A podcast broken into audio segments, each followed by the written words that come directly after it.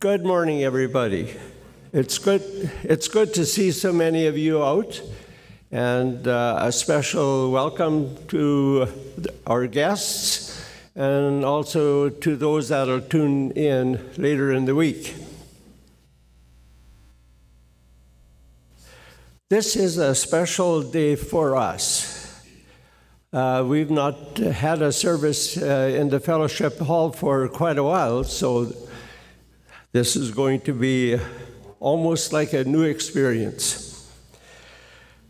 Plus, um, right after the service today, uh, we can enjoy, uh, enjoy a potluck uh, meal together, and everybody is welcome to stay. So we are in for a special morning service today.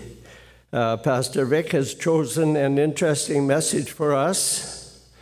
And of course, we will enjoy some hearty singing together, and then we'll enjoy a meal together. Sharing a meal together is an experience of service, love, and unity, an opportunity for fellowship and to strengthen the community of the church. So I would like to uh, um, take the Bible and uh, turn to Acts 2, uh, verse 42. In uh, my NIV uh, student Bible, it's just under the heading of the fellowship of the believers. And Acts 2:42 goes like this. They devoted themselves to the apostles' teaching and to the fellowship and to the breaking of bread and to prayer. So let us pray. Our Heavenly Father, we thank you that you are our God and that you care for us. Thank you for inspiring us to gather in your house of the Lord. Hear our worship in song and music, and enrich our learning through the pastor's message. In Jesus' name we pray, Amen. Mark, would you come up and lead us in song?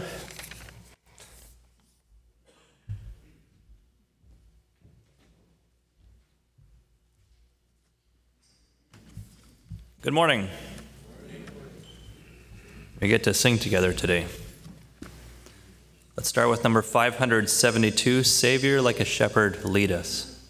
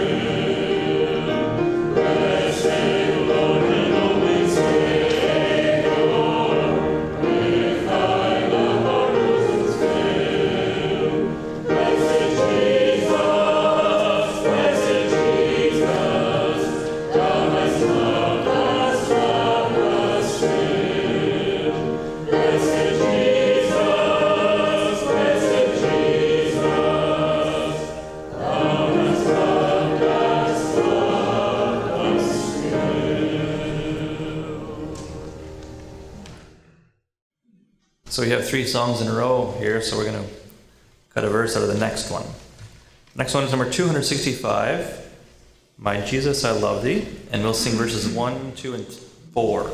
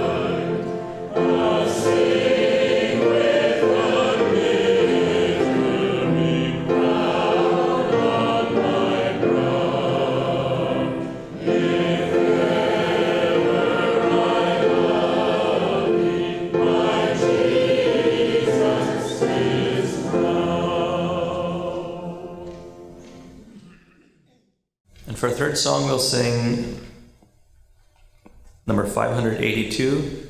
I'm pressing, oh, it end? Pressing on the outward way.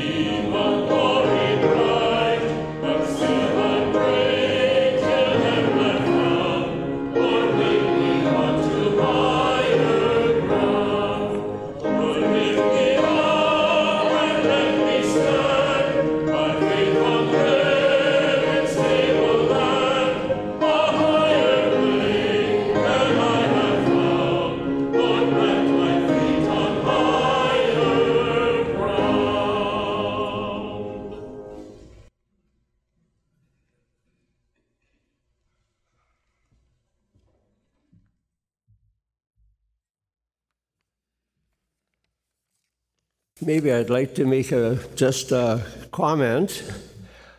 Uh, this fellowship hall, the way we're gathered here, it feels that you've all come to sit in the front seats. it, it's good. All right, let's take a look at our bulletin. Our missionaries for the week are K and K, and they plan to be here in two weeks from today. And they'll be uh, reporting on their work and bring the morning message. That's in two weeks. But please remember them in your prayers. In uh, Boundary Trails are Tina Fair and Ann Weens.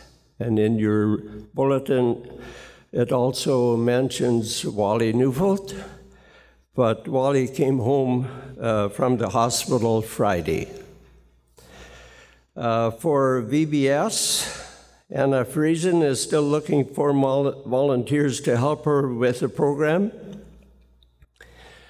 And I am sure it is a joy for the children to participate and those that volunteer to help them. Uh, we have two graduates from our congregation, Michael Peters and uh, Nathaniel Fraze. Congratulations to them, and God guide them, and uh, God guide you on your first steps into the future. Thanks. So please read the rest of the announcements for your convenience. Let us pray. Our Heavenly Father, we come before you and give you thanks for your forgiveness and grace. Lord, we bring before you Tina Fair and Anna Weens, who are in hospital. Also, Carol and Wally and others who are struggling with health issues at home. We pray that your healing hand be upon them. Instill in them that blessed assurance that you are there for them in their journey. This is a time when students graduate and look toward their future in anticipation. Our hearts and prayers go out to them, and especially for Michael and Nathaniel from this congregation. Lord, as our Savior, like a shepherd, lead them, take their hand, give them confidence of their calling. Lord, we pray that volunteers will come forward to assist Anna for VBS. Bless the children and their families as they participate. Thank you, Lord, that you have inspired Pastor Victor to enlighten us in the reverence of when we present our prayers to you in your name. Give him the words to speak and open our ears to hear that our relationship with you be enriched. In Jesus' name we pray. Amen. Would the ushers please come forward and receive the offering? and uh, Lori will provide the offertory, and uh, Elsie will follow with scripture reading.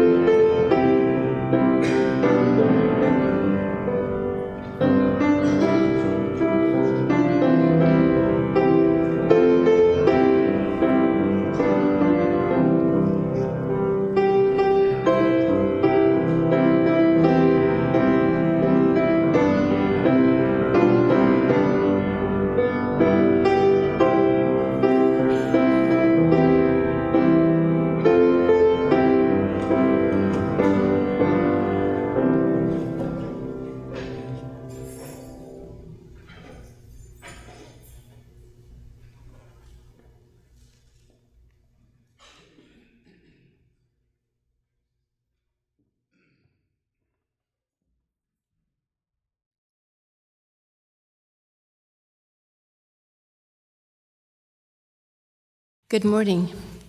Today's scripture reading is taken out of John chapter 14, verses 12 to 26. John chapter 14, starting at verse 12.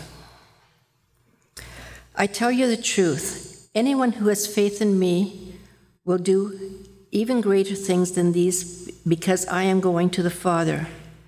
And I will do whatever you ask in, in my name so that the Son may bring glory to the Father. You may ask me for anything in my name, and I will do it. If you love me, you will obey what I command. And I will ask the Father, and he will give you another counselor to be with you forever the Spirit of truth. The world cannot accept him because it neither sees him nor knows him. But you know him, for he lives with you and will be in you. I will not leave you as orphans. I will come to you because before long the world will not see you any, see me anymore, but you will see me. Because I live, you also will live. On that day you will realize that I am in my Father, and you are in me, and I am in you. Whoever has my commands and obeys them, he is the one who loves me. He who loves me will be loved by my Father, and I too will love him and show myself to him. Then Judas, not Judas Iscariot, said, But Lord, why do you intend to show yourself to us and not to the world? Jesus replied, If anyone loves me, he will. Jesus replied, If anyone loves me, he will obey my teaching. My Father will love him, and we will come to him and make our home with him. He who does not love me will not obey my teaching. These words you hear are not my own, they belong to the Father who sent me. All this I've spoken while with you, but the counselor, the Holy Spirit, whom the Father will send in my name, will teach you all these things and will, re- will remind you of everything I have said to you. Thus far, today's scripture reading.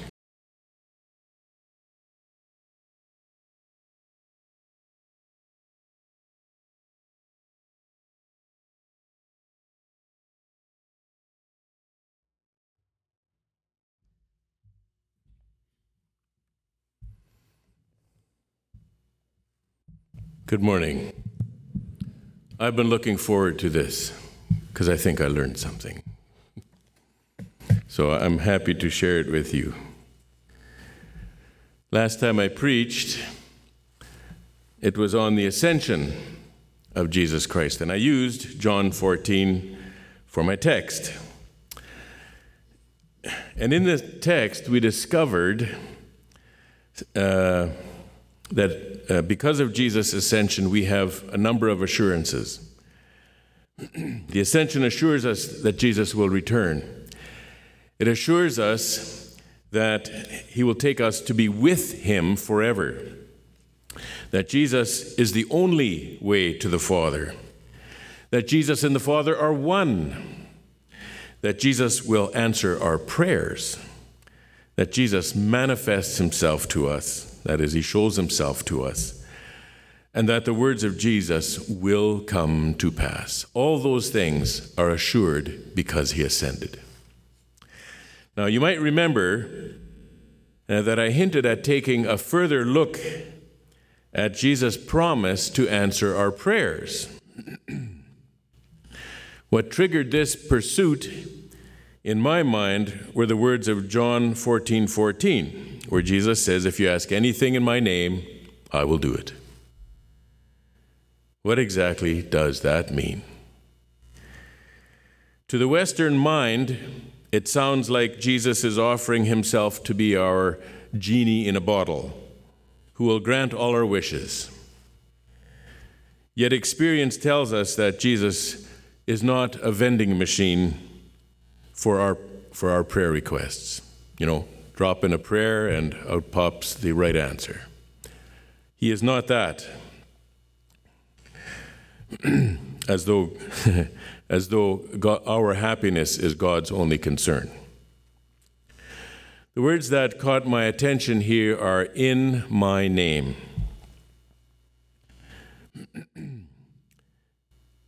if we ask Jesus anything in his name, he will do it.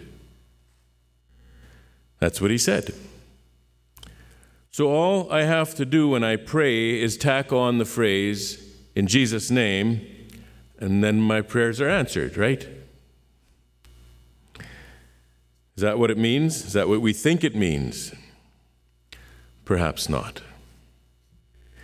Maybe the first question we should ask or look at is this What's in a name? What is the significance of a name? How is a name used? I found a book that explains figurative language of the Bible, and it had some explanation about the use of names that I found helpful. Uh, just a bit of a grammar lesson here first. You've heard of synonyms, which are words with similar meaning, like speak and say. You've probably also heard of antonyms, which are words with opposite meanings, like right and wrong. What is at work here is the use of metonyms. Now, does anyone know what that word means? I sure didn't. A metonym is uh, using um, one word to mean another word when they're closely related. So the example used in, the dic- in my dictionary was this. Uh, one waitress might say to another, the, the ham sandwich on table two is waiting for his drink. Well, we know right away she's not referring to a ham sandwich because the ham sandwich doesn't drink. And we understand immediately that she means the guy who ordered the ham sandwich is waiting for his drink, right? We're not confused about that. So, anyway, that's, that's the concept here. So, now let's look at a few examples from the scripture. Luke 6:45 For out of the abundance of the heart his mouth speaks. In this case, the mouth is, uh, or his mouth is the name for the person to whom it belongs, right? The mouth doesn't speak on its own. Therefore, the mouth stands for the person whose mouth it is. Luke um, 21:12 You will be brought before kings and governors for my name's sake. We are held to account by our rulers for things we say or do, right? So that's why uh, uh, that's why you would be brought before kings and rulers. So this verse could read, "You will be brought before kings and governors for the things you say or do."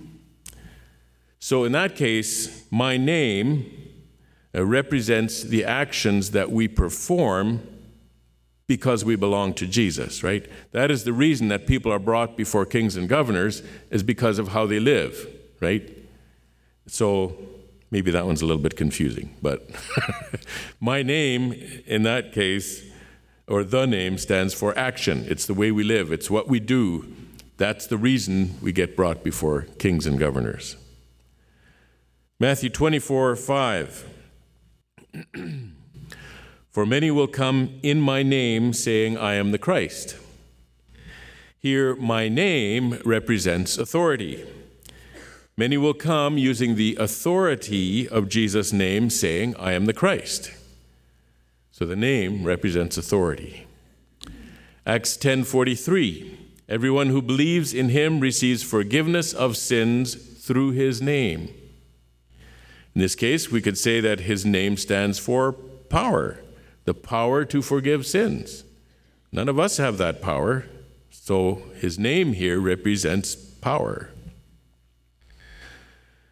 Uh, Mark 16, or sorry, 6, verse 14. King Herod heard of it, for Jesus' name had become known. Well, here it's an example of reputation. It's the, Jesus' reputation that had come to Herod ahead of him. So, uh, that in this case, the name stands for reputation. The name of Jesus as the gospel message. If you look at Acts 9:15, uh, speaking of Paul, there it says, uh, God is saying, He is a chosen instrument of mine to carry my name before the Gentiles and kings and children of Israel. Here it's an illustration uh, where my name means the gospel message. That's what's being brought to people. So, this is not an exhaustive list but it gives you some idea of what is carried with a name. So, what's in a name? Representation. The name represents the person, the name represents the actions of that person, the authority, the power, the reputation of that person, the message of that person. So, what does it mean then to say or do something in someone's name? One of the words we've already used is representation, or if I say something to represent another, I do so on behalf of another person. Well, what do we need to do to be able to represent someone well? If I want to represent Dennis well, then I better know Dennis. I better know what he thinks and what he wants to say. And the better I know him, the better I can represent him. In business, a company representative must know his employer, his ways, his goals. And without this knowledge, this representative actually probably wouldn't really know what to do and probably uh, tarnish the reputation of the company.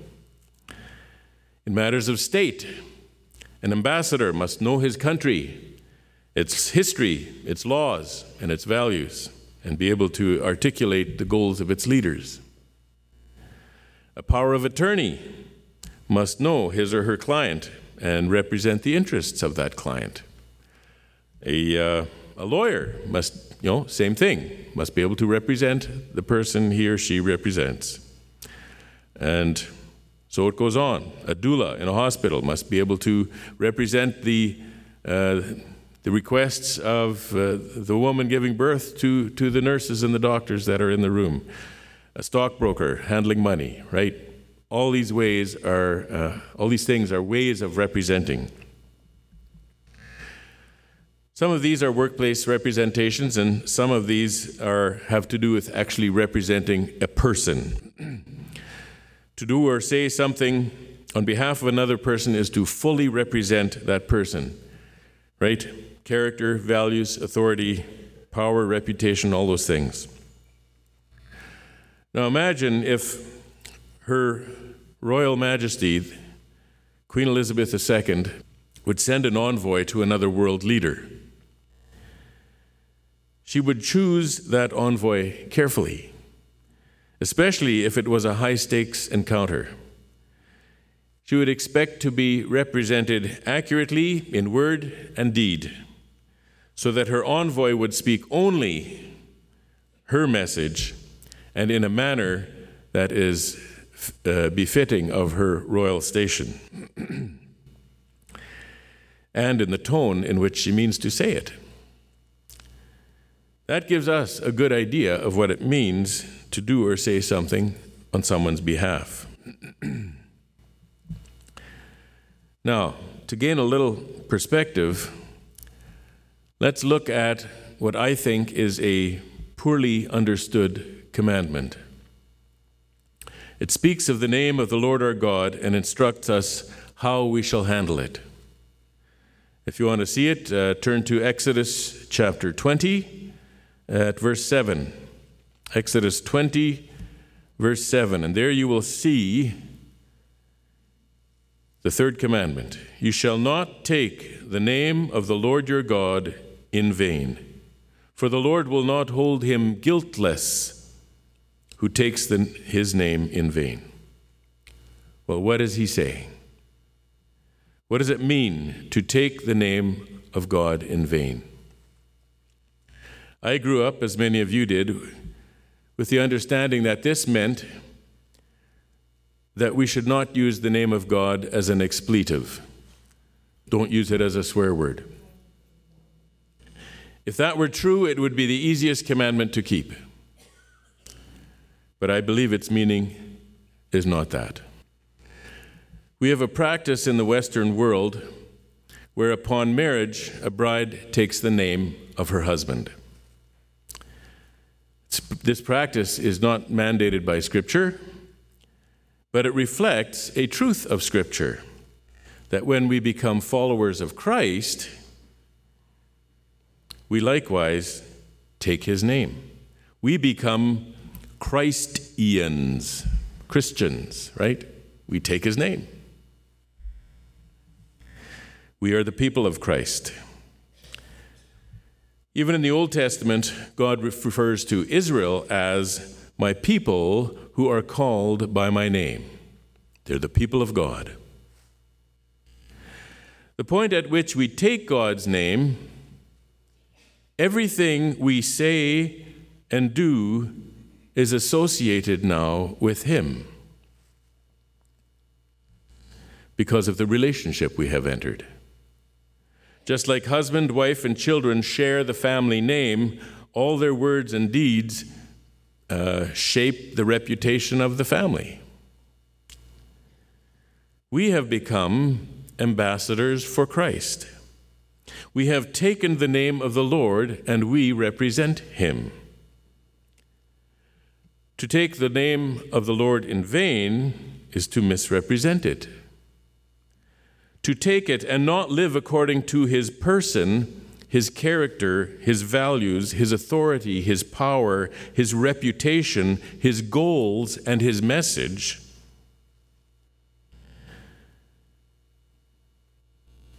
To take the name of the Lord in vain is to call yourself a Christian and misrepresent Christ by anything we say or do that does not align with Him. Like the Queen's ambassador represents her, we represent our sovereign Lord, even in our thoughts. You shall not take the name of the Lord your God in vain, for the Lord will not hold him guiltless who takes his name in vain. It's an impossible command. We can't do it. So, what does our adherence to the third commandment look like now? We know the answer. Consider also God's warning to his prophets. God cares very much about how he is presented. And, uh, and I think this is actually a good argument for why we can trust that the scriptures are inerrant. They represent God, they have to be right. They have to represent him fully, completely, and clearly, and without error. But listen to what God says in Deuteronomy 18, verses 18 to 20. I will raise up for them a prophet like you from among their brothers, and I will put my words in his mouth, and he shall speak to them all that I command him. And whoever will not listen to my words that he shall speak in my name, I myself will require it of him. But the prophet who presumes to speak a word in my name that I have not commanded him to speak, or who speaks in the name of another God, that same prophet shall die. Do you think God is concerned about how we represent him? Turn to Matthew chapter 7 at, uh, at verse 21. And listen to Jesus' warning to his disciples about those who do things in his name. Not everyone who says to me, Lord, Lord, will enter the kingdom of heaven, but the one who does the will of my Father who is in heaven. On that day, many will say to me, Lord, Lord, did we not prophesy in your name? Did we not cast out demons in your name? And do many mighty works in your name? And then I will declare to them, I never knew you. Depart from me, you workers of lawlessness. Just because we say we did something in Jesus' name, it is no cover for misrepresenting him. We will be exposed. What does verse 21 say?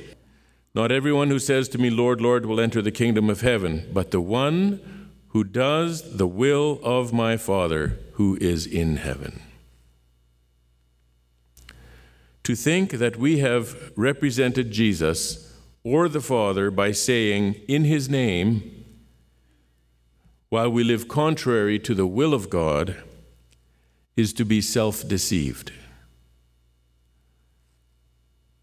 We cannot do anything in Jesus' name if we are walking in disobedience to his will.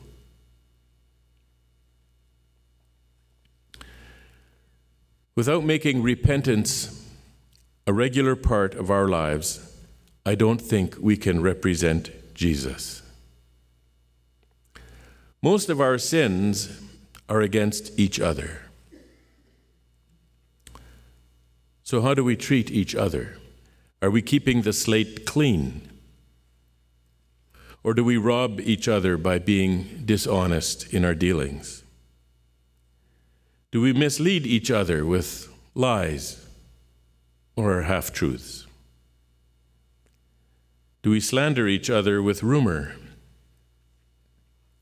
Do we commit adultery with our eyes? Do we murder relationship with angry words? Do we insist that so and so must ask for forgiveness before I will forgive? Do we withhold forgiveness because we prefer to take offense? Does someone irk you because he or she said or did something that we think was completely inappropriate or insensitive? Do we roll our eyes at someone because because we think they just don't catch on? Do we nurture bitterness in our own hearts? Do we feed our dissatisfaction with a brother or a sister? Do we wish someone's downfall because we think it serves them right? Do we hold each other at arm's length to avoid being vulnerable? Do we, do we refuse to love deeply because it will require real humility? Are we just too ashamed to face up to the sin we have committed? If we are not in healthy, reconciled relationship with each other, then we are misrepresenting the one whose name we bear. How then will our prayers be heard? It may be that the key to growth in this church is to take our relationships with each other more seriously. Imagine the blessing that might follow if we were completely open toward one another, with no grudges, no indifference, no unforgiveness. If we loved each other deeply from the heart, full of kindness and love and grace and mercy. This kind of love overlooks differences of opinion. It makes room for theological differences. It is more important than political correctness. It is stronger than social pressures. And it endures all kinds of testing. Could we live like that? If we could live like that, then we could say to the Lord, We did prophesy in your name. We cast out demons in your name and did many mighty works in your name. Now I think we're ready to answer the question we set out to answer. What does it mean to ask in Jesus' name? Let's read that uh, those verses again. John 14, 13 and 14. Whatever you ask in my name, this I will do, that the Father may be glorified in the Son. If you ask me anything in my name, I will do it. Well, if we're going to ask the Father in Jesus' name, what is all brought into the picture? To ask something on behalf of Jesus is to fully represent Him, His character, His values, His message, His will. And we must do so in a manner that is worthy of his position. Do you know what his position is? Philippians 2, verses 9 to 11 say this God has highly exalted him and bestowed on him the name that is above every name, so that at the name of Jesus every knee should bow in heaven and on earth and under the earth and every tongue confess that Jesus is Lord to the glory of God the Father. Are we prepared to represent this name in our prayers? And there's yet another consideration. Praying and asking in Jesus' name actually puts us in a really tight spot because we are representing Jesus Christ the name above all names, to whom? His Father, the sovereign of the universe. There is no known relationship closer than the fellowship of the Father, Son, and Holy Spirit. So when we pray to the Father, representing Jesus, his Son, we are called on to do what we actually can't do. It's impossible. How can we represent Jesus to his own Father? Jesus is the perfect ambassador. Jesus is the one who came to us with a message from the one he was representing the God of heaven and earth. And do you remember what he said? In John 12 49, Jesus said, For I have not spoken on my own authority, but the Father who sent me has himself given me a command what to say and what to speak. And I know that his commandment is eternal life. What I say, therefore, I say as the Father has told me. Jesus has demonstrated what it means to act and speak in the Father's name. So now, Jesus has turned the tables, and he instructs us to represent him to the Father. Our task then is to know Jesus so well that we represent him faithfully to the Father in the things we ask of the Father. This means we better be reading the scriptures. It means meditation, thinking about what those scriptures mean. Guidance from His Holy Spirit, the Spirit that He has put in us, and prayer. This is how we know Him.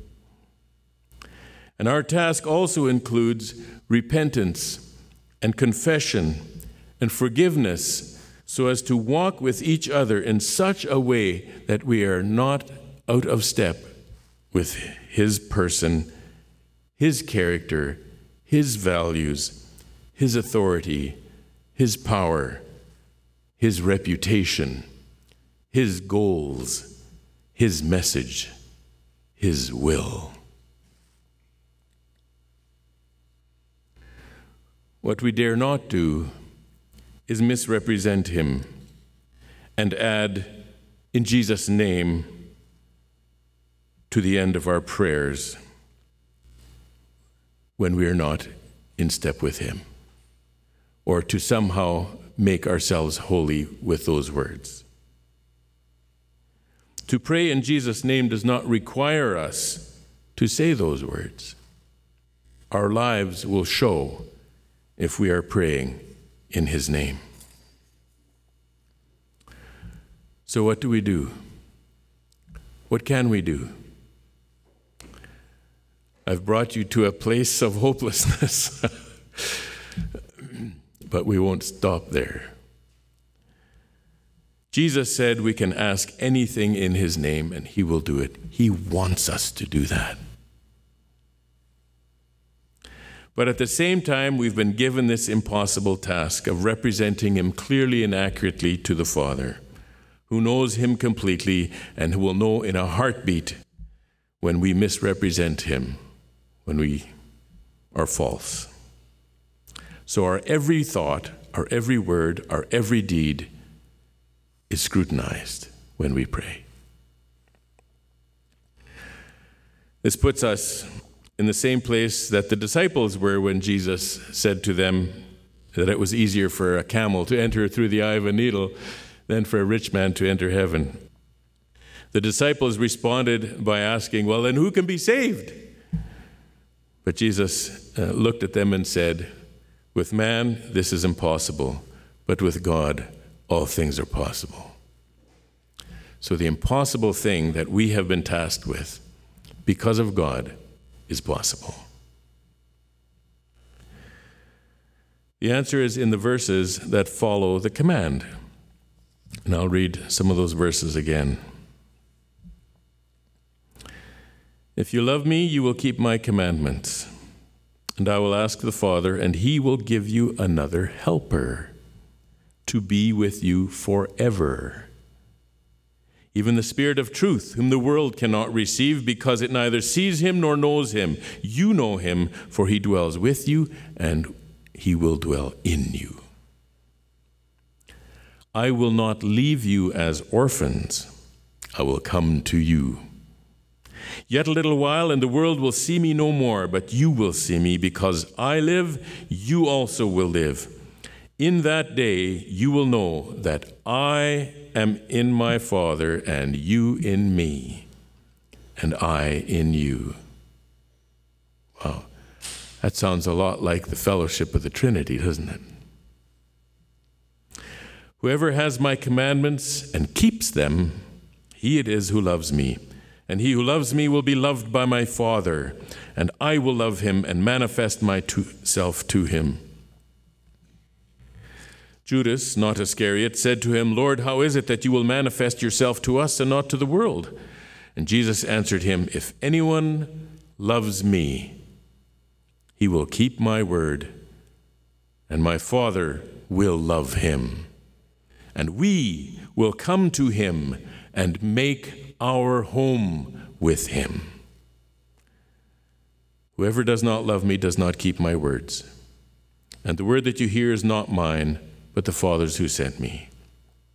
These things I have spoken to you while I am still with you, but the Helper, the Holy Spirit, whom the Father will send in my name, will teach you all things and bring to your remembrance all that I have said to you.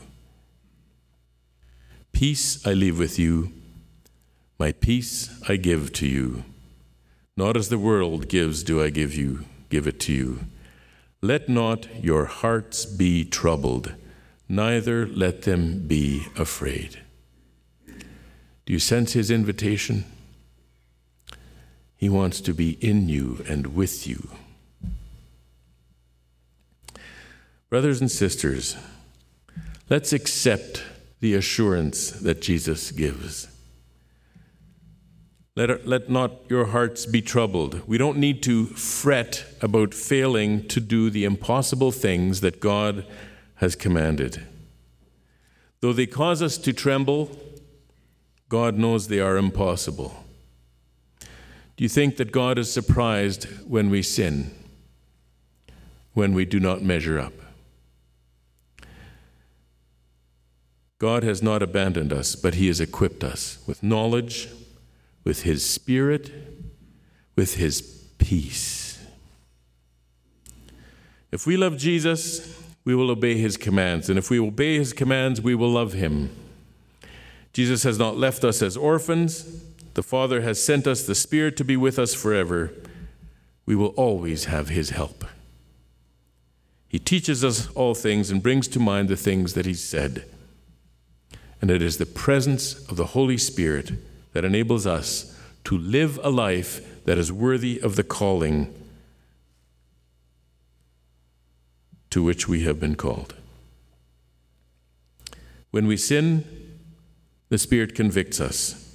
And when we repent and confess our sin, we are forgiven. And we continue to walk in His ways, and we walk as a reconciled people with each other and with the Lord. And on top of that, there's peace, something we cannot manufacture.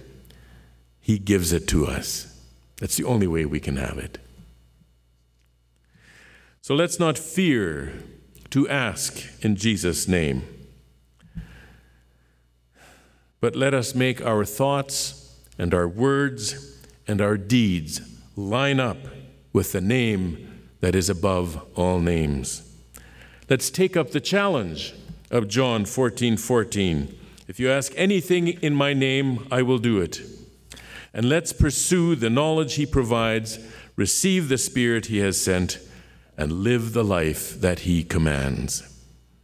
We are the people of God. We have taken His name. Let's represent Him well, not in our strength, but in His. And then let's see how He will answer our prayers. Would you pray with me?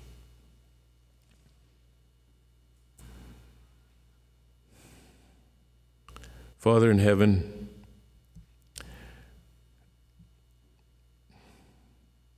we recognize that we are a wretched bunch. And you have put before us something that we cannot do. But you've commanded it, and you want us to do it, and you have supplied everything we need to do it even though we will fail, we will mess up. And so we thank you, Father, for forgiveness of sin and for eternal life. We thank you for the fellowship of the saints. We pray that you will help us as we commit ourselves to represent you well. And now may the God of endurance and encouragement, grant you to live in such harmony with one another, in accord with Jesus Christ, that together you may with one voice glorify the God and Father of our Lord Jesus Christ. Therefore, welcome one another as Christ has welcomed you for the glory of God. Amen.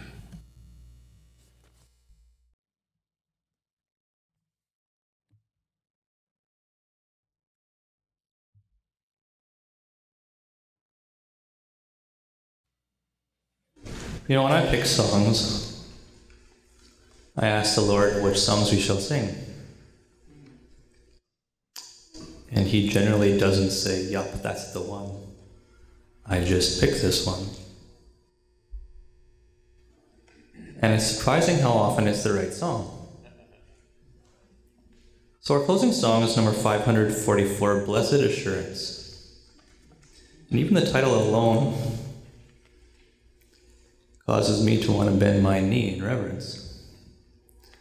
Because we have assurance that the creator of all things who wants to love us and know us and to have relationship us, uh, with us, I have assurance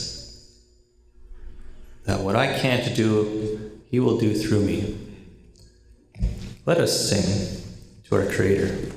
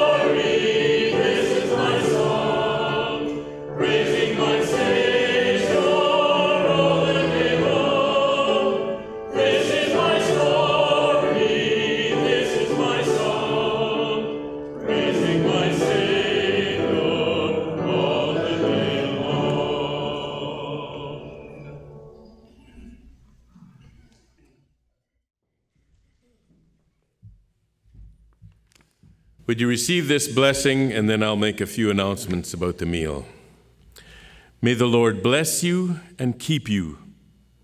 The Lord make his face to shine upon you and be gracious to you. The Lord lift up his countenance upon you and give you peace. Amen.